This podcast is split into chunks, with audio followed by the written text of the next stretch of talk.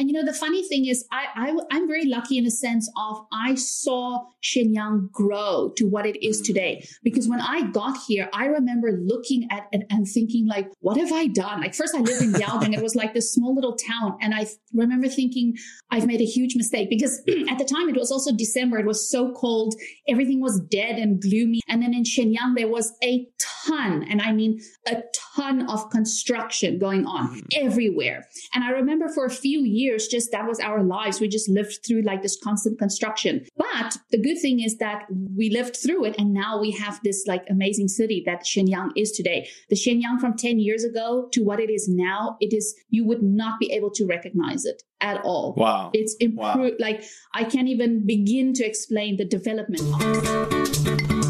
Welcome to The Bridge fun conversations on culture, life, and everything in between. Find us where you get your podcasts. If you like the show, then consider pushing the like button or giving us five stars. Suggestions, comments, anything you would like to share, email us at we love the bridge at gmail.com. We love the bridge. Oh, yeah. Oh,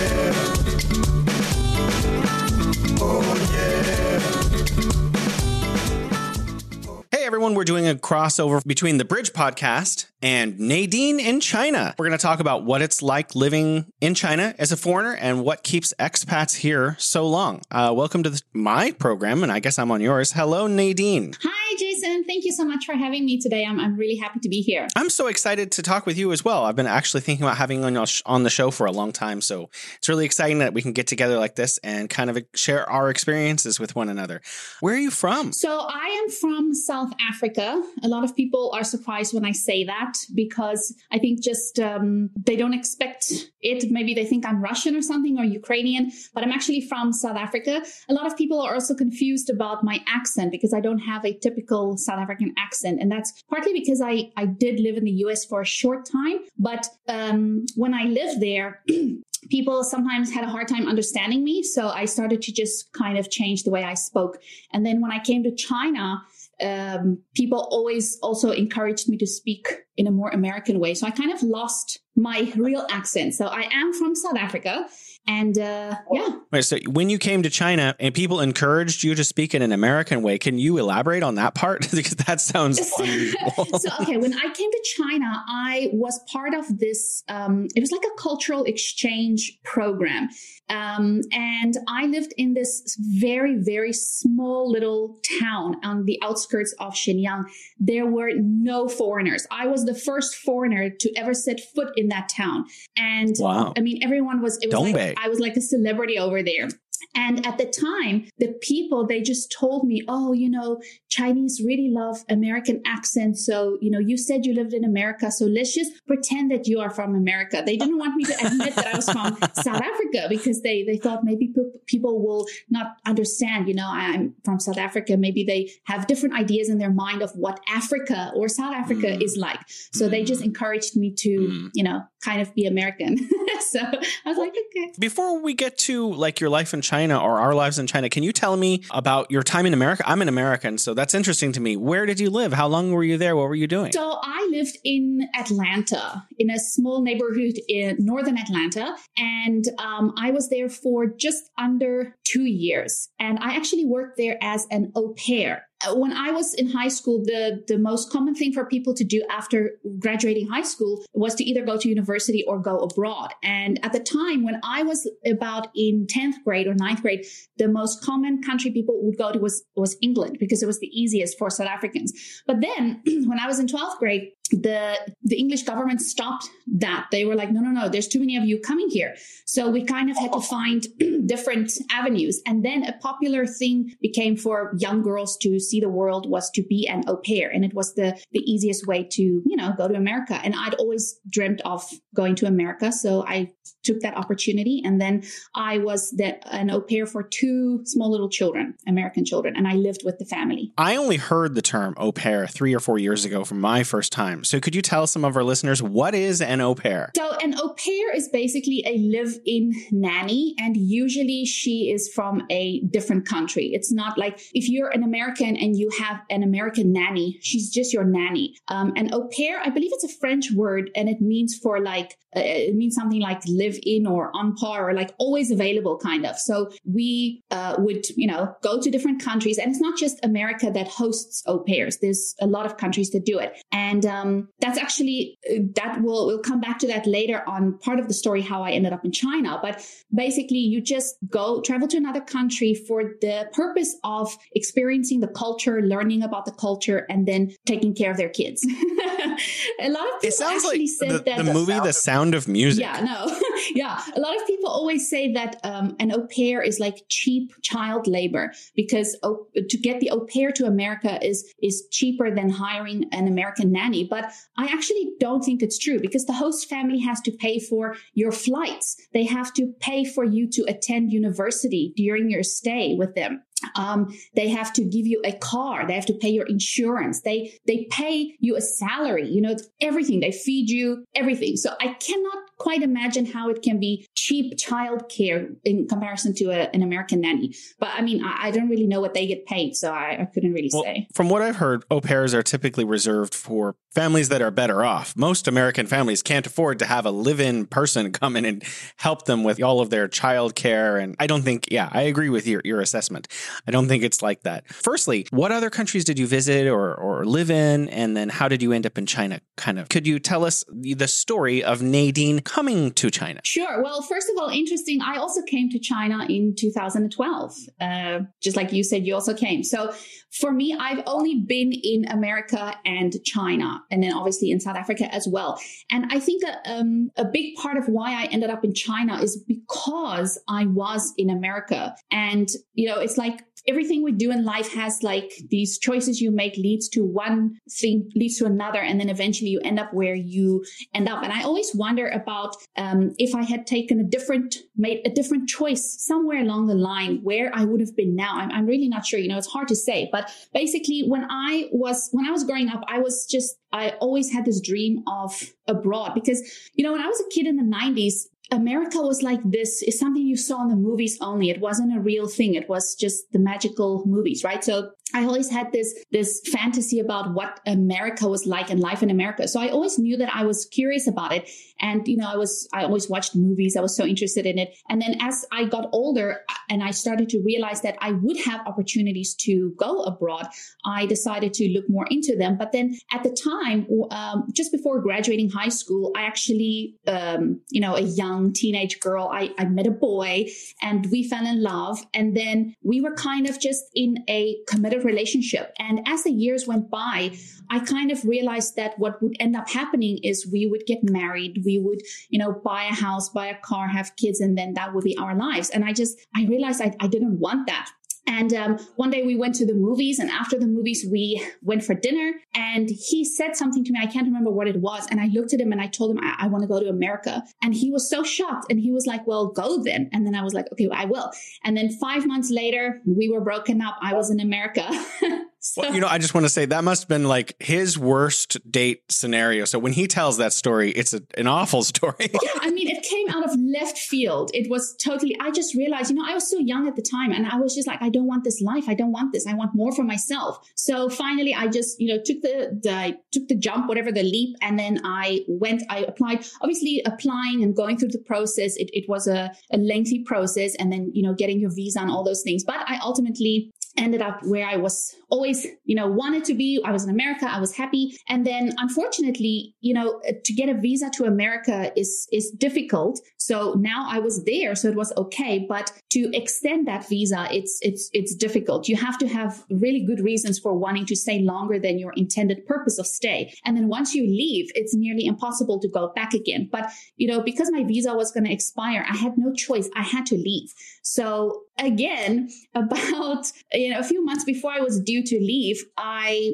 had met someone again. And I knew at the time, I knew that you got out of the movies. Yeah, like, sorry, like, dude. You know, when people ask me how did you end up in China, I tell them, oh my gosh, it's like a soppy love story. So get ready. But I had met this person, and I really felt for the first time, I felt like this is someone that I could see myself, you know, spending my life with. And a lot of people said, oh, you just you just want a green card, and it really wasn't the case. It it really wasn't. But unfortunately, I had to go back home and I did try to apply to return to the states, but you know the the embassy they were like, "Well, this is suspicious. You know, you just got back, and now why do you want to go back again? And who is this? Who's this man sponsoring you? You know, like they knew we were up to something, even though it was not. It was no ill intentions. I just really wanted to go back and I don't know, you know, be with him, whatever. And then because that didn't happen, um, he kind of moved on with his life, and I was just completely heartbroken. So I decided that I need to, I need to move on. I need to go to the next step. And the the thing that might make the most sense was to be an au pair again, but in a different country. And for South Africans, a popular destination for au pairing is the Netherlands because we speak Afrikaans, and Afrikaans is a language that is similar to Dutch. So it's very common for uh, South African girls to go to the Netherlands to be an au pair. So I applied to the program and that's when my agency told me, well, we just opened a program for China.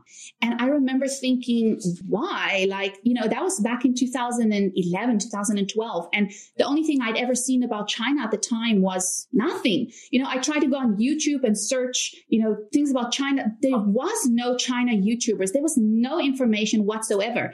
And the only thing I knew about about it was that everything was made in China. So I had this image in my mind of China. And then when they showed me the, the photos, the agency, they told me, well, there's four uh, major cities that we place people in. And they were Shenzhen, Guangzhou, Hangzhou, and uh, Shenyang.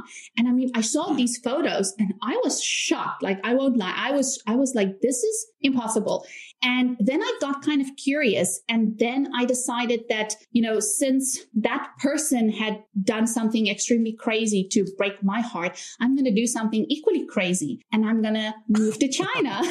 so wow. That's, that's how, the most interesting reason I've ever heard. yeah. I, I was out for revenge kind of. And, you know, I'm in China. Take that. yeah. So I, I decided, and actually I was only supposed to come for three months. I was supposed mm. to come as a cultural exchange person again, going to that small little town. And it was supposed to be only a three month thing. And it's been 11 years now. so, so, do you still live in Shenyang? I do. I've, I've moved to, uh, it's a town called Liaozhong, which is on the outskirts mm-hmm. of uh, Shenyang. And then once I left there and came back, back to Shenyang, I just never left. I have never lived in another city, which is, I know it sounds crazy to a lot of people. I just, I never, I never wanted to leave, which is weird because Do you travel around in China? I have not been able to travel as much as I intended when I first came to China. Um, I mostly traveled around Liaoning province. And then, of course, I went mm. to Beijing. Uh, I went to Changchun, which is like, I don't think that counts as traveling. It's like also, you know, not really a, tr- a tourist destination. But yeah, unfortunately, you know, my my own circumstances have just not allowed me to to do that. You know, I had a very tumultuous time when I first came to China because mm-hmm at the time, the agency that placed me, they made it seem like one thing. And then I soon, when I met other, and you know, they really encouraged me not to make friends with foreigners. And I was very confused. And they would tell me that the foreigners will in China, you know, they are evil. They will try to plant thoughts in your head. And I was, I was terrified. But then when I met people, I soon realized that they were telling me this because they were trying to keep me from finding out the truth, which eventually I mm-hmm. found out. And then I just kind of had to fight my way through, you know, surviving China. And that's why I haven't been able to travel as much as I would have liked to. But I do, and you know, then I had a kid as well. So that kind of put a mm-hmm. damper mm-hmm. in everything. But I do hope to actually start traveling this year. That is like one of my main goals because she's old enough now to, you know, travel around mm-hmm. easier and you know, it, it, will just be easier, I think. That, that's fantastic. I just finally went to Shenyang this last year.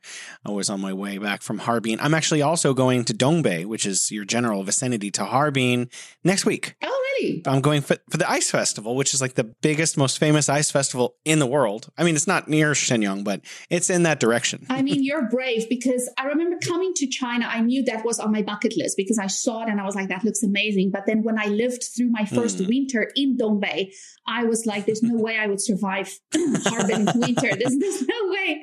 There's just no way. So I still haven't been able to convince myself to go yet to, to Harbin, but I would love to go. I, I would. Well, I thought Shenyang was a beautiful city. And my wife and I went around. We, we, we were just taking a tour. We went to a Buddhist temple. We went to a Catholic church. We went to like a couple other places. It's a very lovely city. I was really surprised because I'd never heard of Shenyang until we were on our way to Shenyang. And then I was like, this is as big as pretty much any city in the United States. And it's like a city I'd never even heard of. That's like China. You know, everything is just much bigger than you ever heard of before. And suddenly it's like, really? This is just here?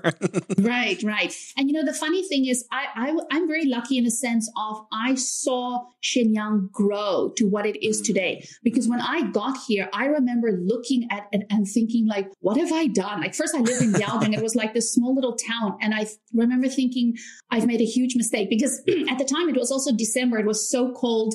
Everything was dead and gloomy. And, and, you know, it was just, it was cold and miserable.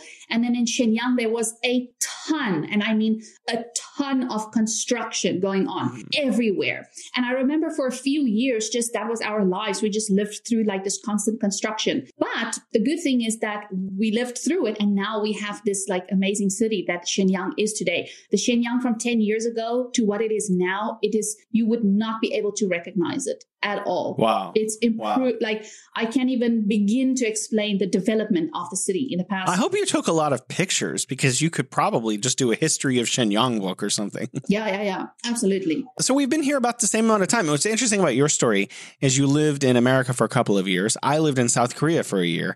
And then I, I went back home too. And then I ended up coming to China. So our stories are very parallel, actually. It's very, very interesting. So, you know, you mentioned that you had a little bit of trouble at the beginning beginning and that you got through, you know, your China adventure and figured things out over time. I was wondering what, you know, this is a question I ask everyone. Why are you still here? It's been, uh, let's see, 11 years. Yeah. So what kept you in China? What keeps you in China for such a long period of time? I think, you know, when I was new to Shenyang, I, I think I, my first true love that I fell in love with were was the expat community. The you know a lot of people always joke about it because they say that the expat community in Shenyang is kind of like high school or maybe even middle school if you want to go that far because we are this this community of expats and everyone knows everyone. Even though you don't know them you know them. Yeah. But also everyone like loves to know each other's business. It's like middle school. It's like a bunch of you know it's just the it's it's a strange setup. But uh, 10 years ago, I just fell in love with the um, the sense of community that we had. And another um, guest that I had on my channel, uh, an American girl, also spoke about this and saying that why she loves living in Shenyang so much is it's just it's you feel like a sense of community Whereas in other cities, she didn't feel that same sense of community among the foreigners. So for me, mm. what made me really stay here in the beginning and fighting to stay here was just my friends from around the world. You know, I'd met when I lived in America, I was the foreigner. You know, I was like the foreigner and everyone else was just living their normal lives. But when right. I came to Shenyang, we were all on the same, like, um, you know, and the same understanding because we were now all foreigners trying to just, you know, live our best lives and just mm-hmm. trying to make it. So whether you were from America or New Zealand or South Africa or wherever you were from, we were just like, you know, stuck together and helped each other. So I would say my friends at the time just made me want to not leave so quickly. And then I just, there was something about, it's something I can't explain to people. It's, it's almost like a lot of people say they try to leave and go back home, but there's always something pulling them back. Like they, they need to come back to China or they need to come back to Shenyang. And that's something that I felt like I couldn't leave. And I did leave. Um, in 2013, I did go home for four months and mm. the, I just needed to come back. I felt like I stopped living when I went back to uh, South Africa because, you know, in South Africa, you don't live in the city, you live in the suburbs. So it's mm. kind of it's very beautiful, but it's kind of boring. You know, you need a car to go everywhere. And there's not a whole lot, you know, in the weekdays, people work and then they go home. Whereas in Shenyang, it was like a totally different world. You know, you live in the city, you can just, you, your lifestyle was just different. And you were always hanging out with your friends. And, you know, at four o'clock, someone would say, Hey, you know, let's go meet at Uncle Sam's. And then you walk up there and people are sitting outside and the sun is shining. And it's just, just the vibe of everything is just it, it was just different than back home. So that really drew me to stay here. And then eventually I just became, I don't know, I felt like this became my home and I just couldn't imagine myself ever leaving. And then of course, uh, when I got pregnant, I had to make a decision on, am I going to go home or am I going to go somewhere else or am I just going to stay in China? And the thing that made the most sense was just to, to stay here because I looked mm-hmm. at the, you know, the lifestyle here of the kids that live here and yeah, there are some some challenges that the kids who grow up here they face, but in a in, in a bigger picture, I just couldn't imagine myself raising a kid in South Africa, specifically South mm-hmm. Africa. You know, maybe if I was American, I would or Australian or New Zealand, whatever, I would have a different perception. But as a South African, I just couldn't imagine myself uh, raising a kid there because the country is just you know on a downward spiral at the moment. So it just didn't seem like a wise thing to leave the safety of China and go to a country where you know that, that couldn't offer me or my child the same things. So yeah, mm. I just, I stayed because I, I guess I stayed because I had a baby and I just, yeah. Well, you know, I wanted to test your theory about community because I know one guy, one gentleman who lives in, in Shenyang, but he's not in your generation. So his name is Mario Cavallo and he's a jazz pianist and uh, he's, he's older, Italian American gentleman, skinny, plays piano. I can't say that I have so no. heard of him because he's probably not linked lingering around in any WeChat groups. So that's probably why. oh, yeah. 2,500 years ago, an old man rode on his buffalo and headed west of China. Before he vanished into the wild, he left behind a book of 5,000 words, which for the next two and a half millennia would have shaped the Chinese way of thinking. Subscribe to the sayings of Lao Tzu and find out why generals with wisdom yield after winning the ultimate battle, and how staying behind just might help you get ahead of others. The Sayings of Lao Tzu is available on all major podcast platforms.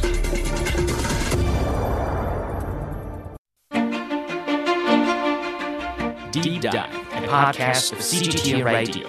We go beyond headlines with reporters from around the world. Search for Deep Dive on Apple Podcasts, Spotify, Google Podcasts, or wherever you listen. Take a deep dive into the news every week. Hear our conversations.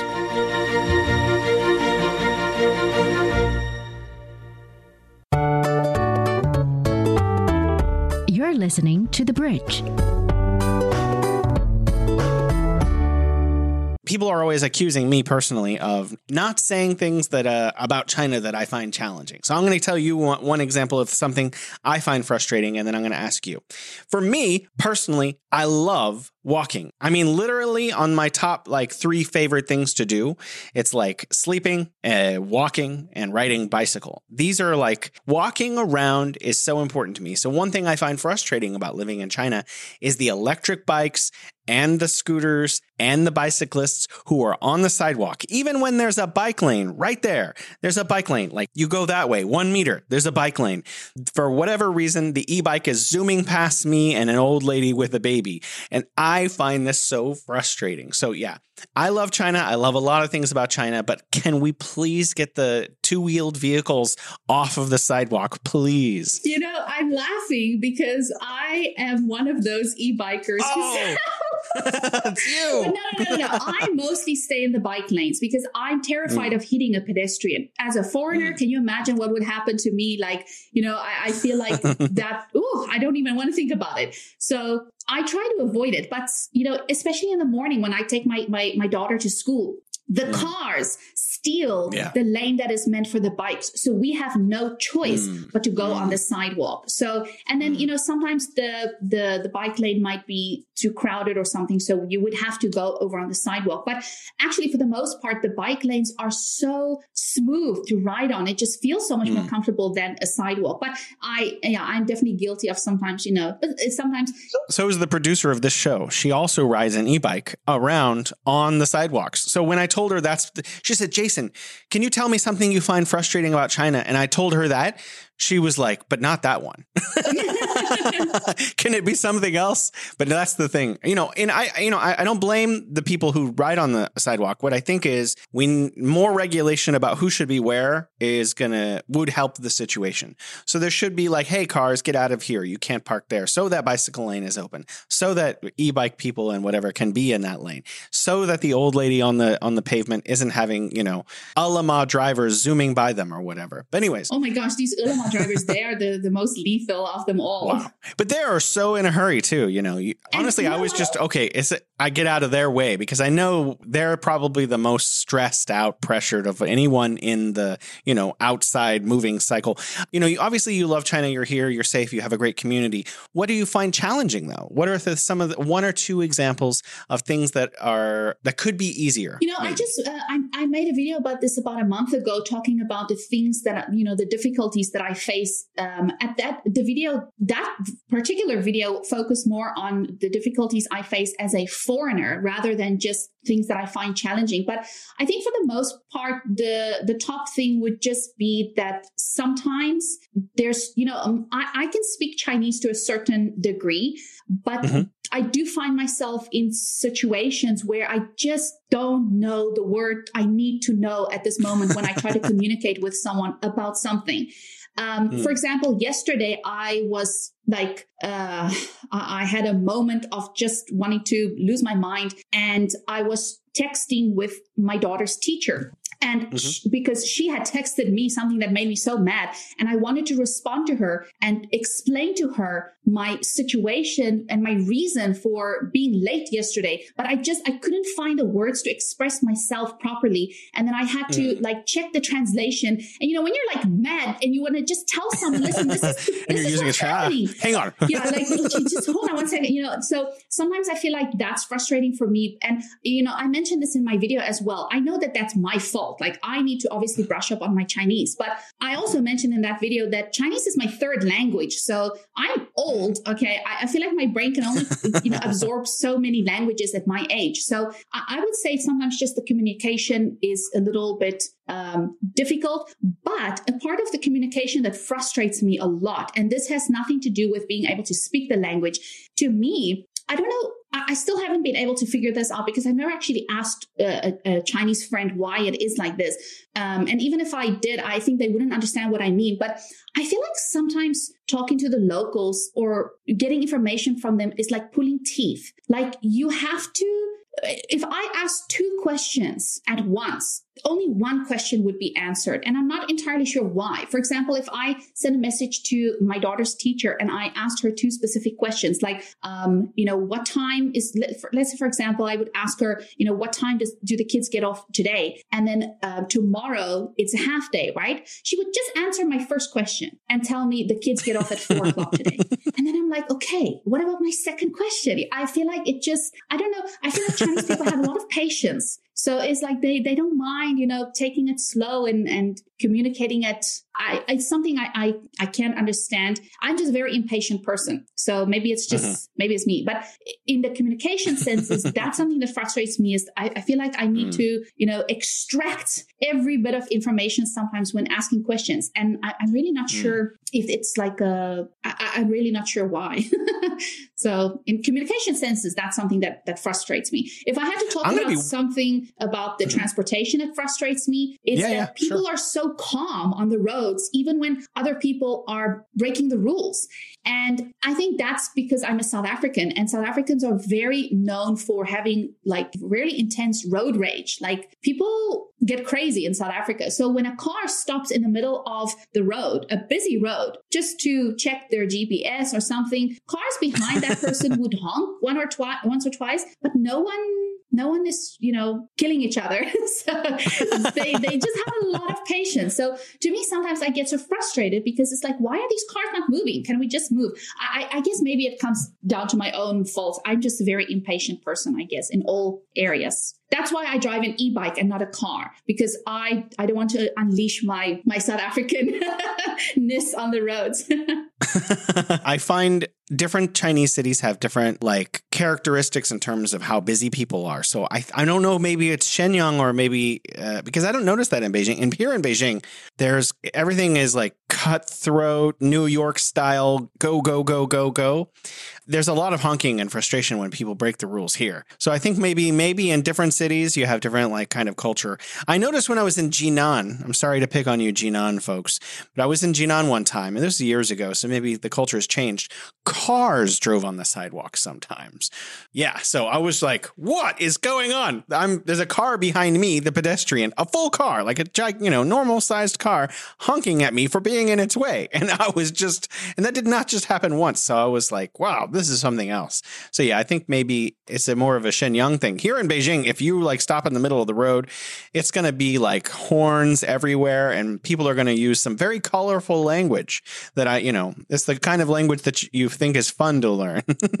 right. I do remember when I first came to Shenyang, the honking was nonstop and everywhere. And somewhere along the line, the government passed new laws about it and wow. people stopped honking so much. Now they actually tell you you're not allowed to honk. I think I'm the loudest honking my e-bike sometimes at people beep, beep. like, get out of my way. so yeah, I, have no, that's something I've noticed. It was definitely, I remember lying on my bed, just listening to the constant honking. Maybe it's because I moved out of the city. Like I, I still live in the city, but I live more on the outskirts of the city. So, hmm. or not the outskirts, just I live across from the river. So it's more like a family friendly um, district and not in the city center. Maybe if I, I barely go into the city center because it just gives me so much anxiety. It's just too many people mm. and cars and I, am you know, at peace here, this side. So I, I do definitely, I've noticed that there is a, there was a change about the, mm. the amount of honking that is allowed. I don't know if, if Beijing ever did that or not. You know, I'm kind of like you actually. I lived in Wuhan for a year, a little over a year. And uh, my wife and I, we bought a, an apartment there and we moved moved to a kind of a new area and it was so nice because it was not near downtown. It was so suburban kind of. And, you know, there's super tall buildings everywhere, like normal in China, but the very few people on the streets outside. It was such a a calming feeling. I can't wait to move back there someday because honestly, like you, you know, when I'm in Beijing, everywhere is the city center. And it's like, it's a little too intense for me personally. Uh, you know, I was going to ask you how important knowing Chinese but is, but I think you kind of answered that. We should all probably try to learn a little more. It seems like I've, I very rarely meet a foreign person who is fluent enough that that's not a good piece of advice. I wanted to ask you about shopping, delivery, and malls. So, how does that compare to back home in South Africa or your experience in Atlanta in the United States? Because for me, I do enjoy going to the malls here because it's like going into its own little city of commercialism. It's it, there's some of them are like 10 stories tall. I wanted to ask you how has your experience of shopping and going into, you know, the public commercial area been? So in there's a stark difference between the malls in Shenyang and the malls in South Africa. And I feel like the most popular shopping malls here are not targeting me as a consumer because they have all of these high end name brands. I mean, high end brands that I could only dream of mm-hmm. buying. You know, sometimes I look at the, the screen in K11 and they have these um, flashing screens of like a coat and it just looks like a coat, but it's like 8,000 yuan for a coat. So it's like Gucci or something. Yeah, it's like all of these, even brands I've never even heard of, to be honest. So I feel like in South Africa, a shopping mall was just a shopping mall. You could go there, you had your expensive clothing stores, maybe two or three, and then you had your average ones, and then everyone was able to shop somewhere. But um, here, I feel like everything is very high end. Um, everything's name brand, and then you you do have H and M.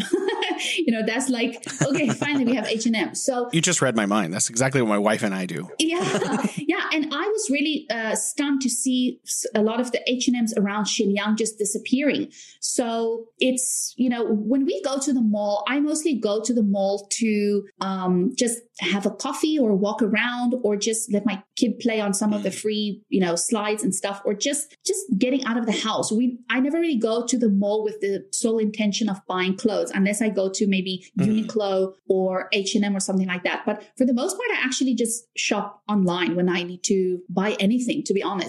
The malls are more like Can I ask you which app which app do you use? For for shopping? Yeah. I, I just use Taobao. Taobao. I'm on Jingdong all the time, so I was just curious. Okay. I don't know why I am a Taobao person over Jingdong. I, am really not sure. I don't know the difference. On I have both, um, but sometimes one has something I want, and sometimes the other. For example, I find Taobao has better book options than Jingdong, but I find that Jingdong has better clothing options than Taobao. I don't know. Maybe it's just me. Maybe it's my specific needs. I don't know. I have no idea. I bought, um, actually, yeah, I bought dog food the other day on Jingdong only because I needed it delivered the same day. Whereas, you know, on Taobao, you're going to wait maybe two days. So I just, I don't know. I feel like I know Taobao like the back of my hand. Like I'm like a professional Taobao shopper where Jingdong is mm. something new to me. I, I'm really not actually sure why. There's no specific reason. I just, I never, I don't actually know why I prefer Taobao. mm-hmm. It's probably not wise. I, I, do believe Jingdong maybe has um, uh, more reliable stores. You're more likely to not find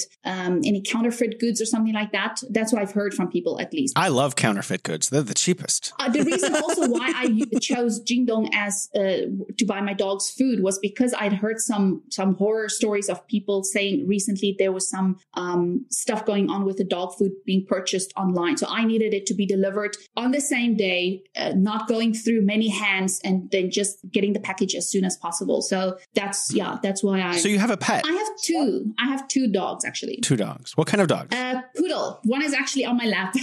She's sitting over here. She's over here. I have cats. I have cats as, instead of dogs because I'm worried about. I think I'm too lazy to go walk them two to three times a day. So because of my laziness, I have cats. Yeah, that's the that's the short answer. I I am also lazy to walk my dogs, and that's why I moved to a ground floor apartment. So I have a fairly large yard for them. So I just open the door and let them go out. You have a yard? I do. Wow. And you know what? It's it's a shockingly large yard for uh, Shenyang standards. You know, that if you rent a ground floor apartment in Shenyang, they are so pricey, and the garden is usually just very very small. So when I found this apartment at this price, I, I couldn't believe it. I was like, what's wrong with the place? I, I'm taking it right now. And we actually moved in here right when the first first lockdown happened. Like covid was new and then they sealed the gates at my my previous apartment and i told them i gotta get out man. I gotta go to my garden apartment. So yeah. So i that's why I, I, moved here primarily was just for my I, at the time i only had one dog. So and then i i did also have a cat that we found in the community outside. She was just a baby kitten. And then i have a tendency to rescue a lot of animals. So whenever i see like an animal outside i would you know take it in. And then the cat lived with us for about uh, I think nine months, and then she moved to mm. another home. So I, I like cats. Yeah, I, I, love animals too. I love pretty much every animal. Maybe not spiders, but all the other ones. well, that's the, that's see, that's the bad thing about having the, the the apartment on the ground floor because I do get a lot of spiders. You know, a lot of spiders. Mm. Yeah, I had a ground floor in South Korea at my first apartment there, and I had centipedes come in, but not like little tiny cute ones, like the really long ones that move like they are jamming. It goes so fast. I was terrified. Oh my gosh. So I, I told, I, at that time, I worked for an English company and they were providing me the apartment. I said, you either move me or I'm out of here. so they got me a different apartment on like the ninth floor or something. So that was nice. I didn't have to be attacked by insects anymore. Oh, yeah. The best military commander is not he who fights a hundred battles and wins every one of them. The best military strategy does not lead to the desiccation of the enemy's capital city. Decoding the Art of War will help you understand why there's no art in war and how Sun Tzu stayed undefeatable using the science of war with fun stories and insightful breakdown of famous battles. Tune in to Decoding the Art of War on Spotify. You're listening to The Bridge. what kind of advice would you give someone who is planning on moving to China but has never been to China? Ooh, what kind of advice? I think the biggest thing I would tell them is to just come to China with an open mind. Like you have to be open minded about it. Um, you know, I, I know a lot of people who come here for the first time, they, you know, there's like a honeymoon phase. And then once that wears off, or maybe they don't even experience that, it's just pure shock. They find ways to complain about everything from the taste of the food or, you know, anything. And for me, I think my situation was different at the time because I actually like writing a lot. And at the time when I first came to uh, China, I used to write about the experience. So I came here with a complete open mind and I wanted to immerse myself in every every single experience. Every everything was new to me. Like even using a gas stove for the first time was a new experience to me. So really, yeah, we wow. use electricity. so in fact, I had to boil water on the stove top to make my coffee, and I didn't know how to. it, was, it was so funny. But because I was, for me, every experience I was living was something to write about. So I just embraced every single thing because the the more experiences I had, the better you know, writing content I had. So for me, I was completely open minded to anything and everything. And I think that's what made my transition into coming here so easy. I, I think I had more culture shock when I went to America than I did when I came to China. And it's because because I was just, I was ready. I was like, yeah, come throw everything you have at me. I'm ready to write about this experience. so for me, that helped me a lot. So I would say just be open minded and remember that it's going to be different everything is going to be different and you have to you just have to you know embrace it for what it is and you have to enjoy the experience you know it's it's all part of like why are you traveling abroad to learn about new things new cultures so just be open minded and you know take it all in. That's i think that's the only advice i can give if you can be open minded about everything then it's going to be much easier yeah that's great advice you know i think uh, the reason i ask these kinds of questions is because most of the people i interview like you have been here for a long time. And I think it's sometimes we forget, you know, the initial six months feels. So I want to give you another question. Well, what kind of advice would you give to someone who just came to China about how to find an apartment and what to do regarding that? When their when their company says, "Oh, we'll find an apartment for you," and just subsidize it, or uh, they give you money to go find your apartment, or they say they're going to help you find an apartment. Would you say to do that, or would you go a different route? What would you do if you had to start over, if, or if you're talking to a friend of yours who's coming here for the first time? If I could give a suggestion, I would say if the company offered to help you with it, I would say take them up on the offer, but you tell them we're going to go to the realty little whatever office together and I will tell you what I need or what I want and you will tell them because the person wouldn't speak Chinese at that time and then go with the company to see. And you know usually the realty office would show you the photos of apartments before taking you to see them. And right there and then that's when you can based on photos decide this is something I want to see or this is something I don't want to see. Because I think a lot of times, you know, for us, we have different ideas of what a home is. Um, a lot of times, you know, some of my Chinese friends always tell me if I if I mention something about uh, transport or traffic or something, they would tell me, "Well, just move." And I would tell them, "Are you crazy?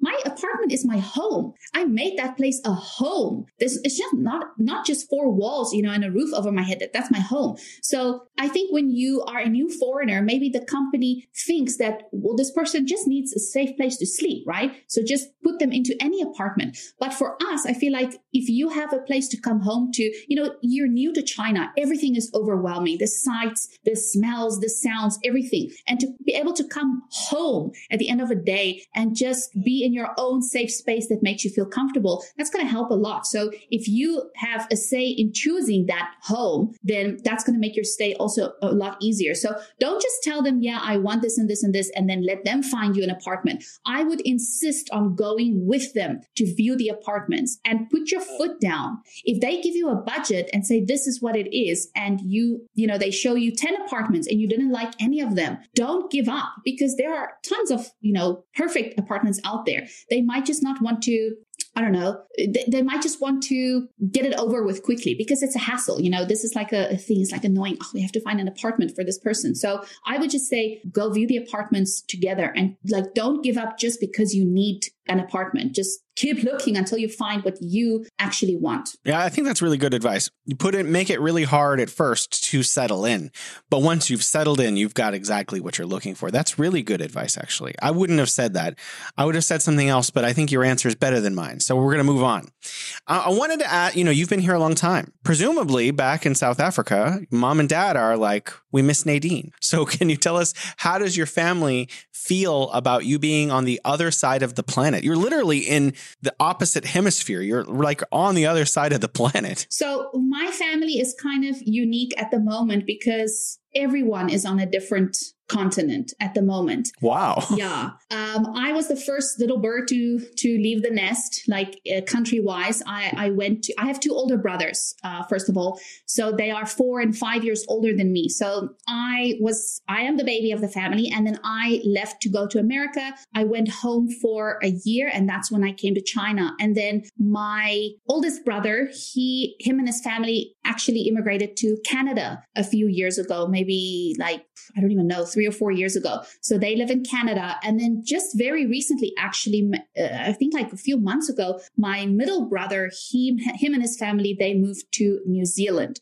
So I've got now one brother in Canada, one in New Zealand. I'm in China. And then my mom and dad, they are the only ones left in South Africa, which is very sad because all of the grandbabies, you know, my, my brothers, they have kids as well. So there's, uh, and actually my, our kids have never met each other. That's even worse. Oh, wow. That's going to be for one heck of a family union. It's not even a reunion at that point. Right. So, yeah, I my family met my daughter when she was 5 months old. I had to go back to South Africa to do her visa. So, we were very lucky to spend Christmas over there and then my mom came to China a year before COVID, like 2019 she was here and she was able to spend time with my daughter, but the every you know the rest of the time is just video calls and then I've never met my any of my my nieces or my nephew. So it's really that's really tragic and, and sad, I think.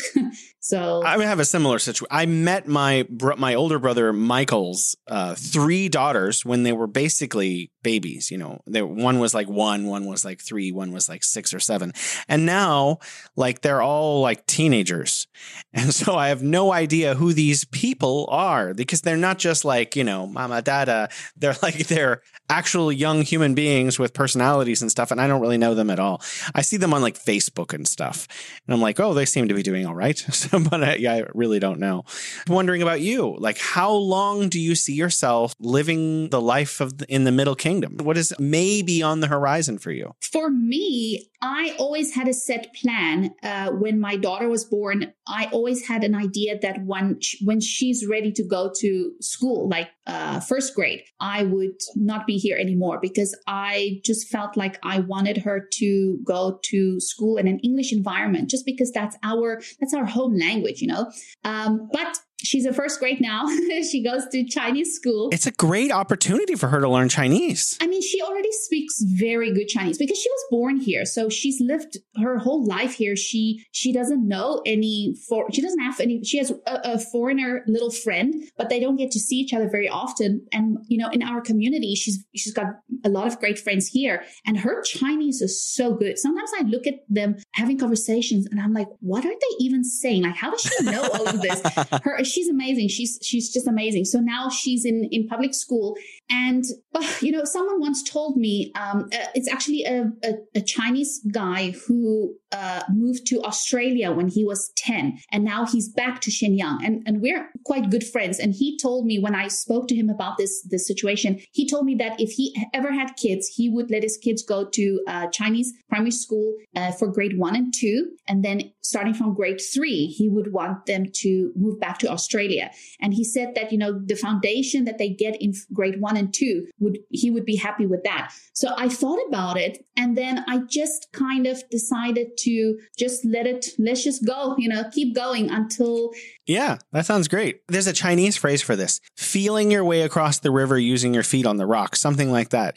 So uh, you're essentially just kind of seeing how it goes, right? Yeah. I feel like, you know, here for us, you, you never know where life's going to go. Like, you know, you have a more stable situation because your wife is Chinese. But for me, like I have no direct ties to China. Like I don't have a Chinese husband or anything. So it's not like, oh yeah, we can just stay here forever. I know that we cannot stay here forever, but I would ideally, I would want to stay here for as long as I can because we're very safe here. You know, I have a daughter. I have to think about her safety. And, you know, as a woman, a, woman from South Africa, when I think about what's going on over there, that's, it's different. So for me, I think, yeah, just in terms of safety and just the overall lifestyle that we have in winter, our lives become a little bit more boring because it's so cold in Dongbei. But I mean, when I think back on summer and everything we do and the things that we're able to do, is just, it's amazing. So it's, it's something that I, I want to keep giving my child this kind of childhood where I pick her up from school and then we take the e-bike, we go to the park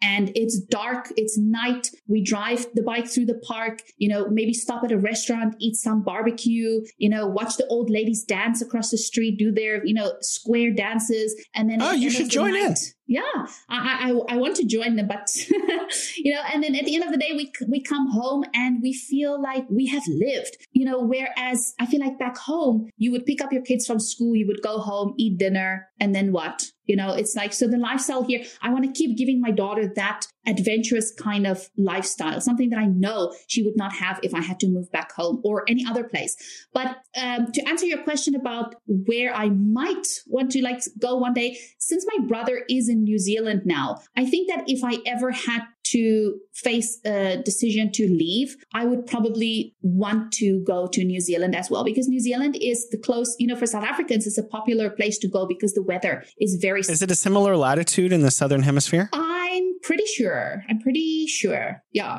So, you know, the Australia New Zealand is popular choices because the weather is just so similar and Oh my gosh, Australia it terrifies me. I've heard the spiders there are enormous. Oh yeah.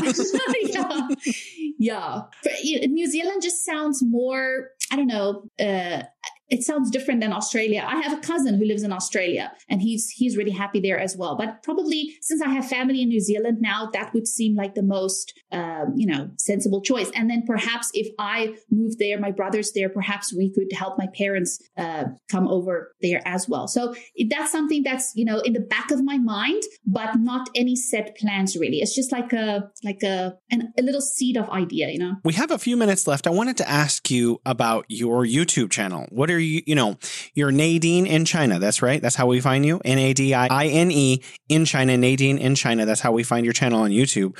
What is your goal there? What are you trying to do? Or is it just something you do for fun? So my channel actually started, uh, it's something that I had wanted to do for a long time, but I never felt comfortable enough to put my life on the internet for strangers to see. It was kind of like an odd idea. And then um, when we lived during um, the whole COVID era, I would see a lot of just horrible things on Facebook that people were saying about, you know, China.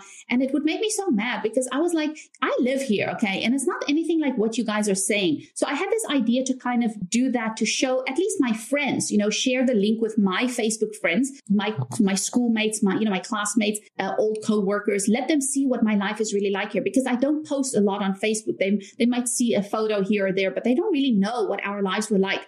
So I had this idea, but then it never materialized. And then we were actually placed in home quarantine um, due to my daughter being a close contact in kindergarten or something like that. And that's how my channel actually started because I wanted to document what that was like because it was hilarious because they put an alarm on my front door. When you open the door, this alarm would just go off screaming. So Nadine is escaped. Yeah, it was hilarious. It was really funny. So I wanted to document that. And then I just felt comfortable. Once I started doing that, I felt more comfortable and I decided, you know what? I'm going to keep showing people like the real China China because there's so much out there. People, you know, people have so many ideas and they've, they've never even been here. They don't even know anything. They just know what from what they see online or I don't even know where they get these ideas from. So my idea is to just show them, uh, you know, I do vlogs to show people this is just our life. You know, we have this, this is just our life here. And then I also do other videos that is more like, uh, maybe like monologue kind of videos, informational stuff, uh, maybe just chatting a bit, just to, just to share what my life in China is actually like. Because I think a lot of people just have a misconception of, of what that is. So that's like my ultimate goal. At the beginning of the show, we had parallels and kind of like the timing of coming here and stuff. And I, I actually have the same parallel with you. My experience was I, I don't want to be famous. I'm not interested in that. It's not appealing to me. I never had that inclination my entire life.